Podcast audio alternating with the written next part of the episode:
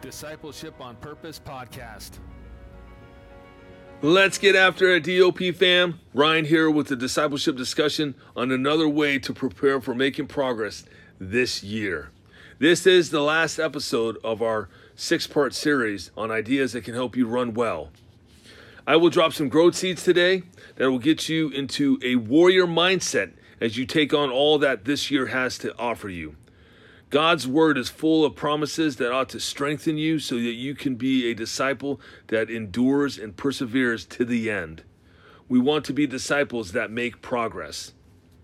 So what growth seeds do we need to plant in our heart that will help us be strong and courageous this year? Well, our first growth seed is God will not leave you or forsake you. Again, God will not leave you or forsake you. God has promised that those who trust him, that he will never leave or forsake them. Consider Deuteronomy 31:6. Be strong and courageous. Do not fear or be in dread of them, for it is the Lord your God who goes with you. He will not leave you or forsake you. A Christian can face trouble in life. In Romans, Paul likens it to tribulation, distress, persecution, famine, nakedness, danger, or sword. Those are hard providences that we can endure because God is with us. We don't give up until God takes us home. Sometimes God calls us to stand alone. Think about William Tyndale, who wanted every Christian to have a copy of God's word in their hands. Many were against him, and he ended up being executed. We need a backbone like Tyndale that is willing to go do what is right in the fear of the Lord, even when it costs us our life. If you wholeheartedly follow after Jesus Christ, you will find trouble, which might mean death. But fear not. God is with you, so fear him and be strong and courageous as you honor him in this world. Our second growth seed is God is our helper and will give us strength in time of need. Again, God is our helper and will give us strength in time of need. This is one of my favorite promises. God has promised to help us, and we must learn to approach him with confidence. Consider a couple verses. First, Psalm 118, 5-7. Out of my distress, I called on the Lord. The Lord answered me and set me free. The Lord is on my side. I will not fear. What can man do to me? The Lord is on my side as my helper. I shall look in triumph over those who hate me. And the second verse, Hebrews 4:16, which this is the one I was referring to as one of my favorites. Let us then with confidence draw near to the throne of grace that we may receive mercy and find grace to help in time of need. A Christian can confidently go to the Lord for mercy and grace. The thing to know is that unless you fear the Lord and are willing to pick up your cross and follow after him, you will be too weak to ask for help. There are two mindsets when asking for help. The first one is you want the Lord to go before you and change hearts so that you do not have to deal with conflict. The other mindset is you want the Lord to give you mercy and grace so that you can honor him and have the strength to deal with the conflict.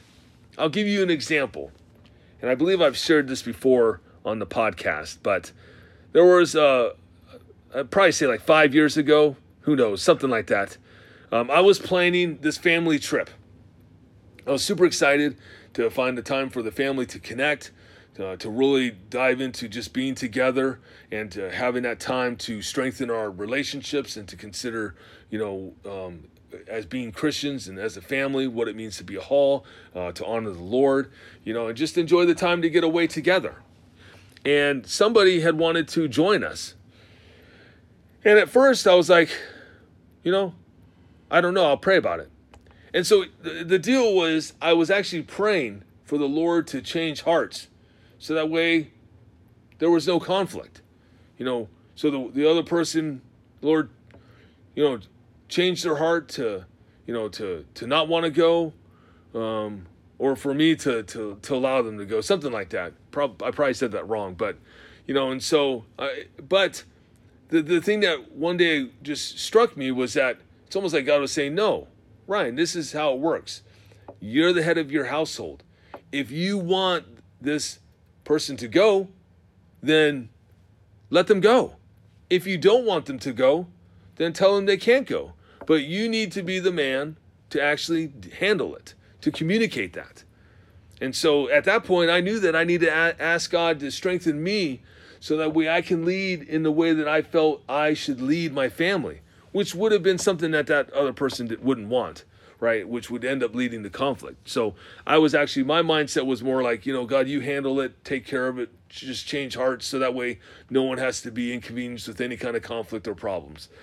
But you know what? I think God does call us to handle situations and to seek Him to be strengthened, because we should be able to go forth and if we feel like God wants us to make it a family trip only, then we support that. If not, then be gracious and allow people to interrupt that. And so that's the idea that you need to be thinking about. Like when you're asking for help, we need to be asking God to strengthen us, so that way we can honor Him and go deal with the situation rather than Him just taking care of it and doing all the work and we don't need to worry about it because no one even knows. You know what I'm saying? And so on to our third seed. We will not be strong and courageous if we fear man. We must fear the Lord in all the spheres of life. Consider Matthew 10:28. And do not fear those who kill the body, but cannot kill the soul. Rather, fear Him who can destroy both soul and body in hell. There is a cost to discipleship, DOP fam. If you are not willing to renounce all that you have, including your own life, then you cannot get in line and follow after Jesus Christ. I'll wrap this up, this growth seed, with a reminder from Ecclesiastes 12:13. The end of the matter, all has been heard. Fear God and keep His commandments, for this is the whole duty of man. For God will bring every deed into judgment and every secret thing, whether good or evil. So, to wrap that up, fear God and keep His commandments. That is why we need to be strong and courageous, because we live in a world where that is challenged, and some people don't appreciate that. And oftentimes, we want to run away from trouble. We don't want to do something that's going to disrupt someone else. Again, look at William Tyndale. He disrupted the system. Like there were people that did not want Christians to have God's word in their hand to read for themselves, and he wanted to do that, and he did it, and that is one of the reasons why it cost him his life. That's the kind of imitation we want this year.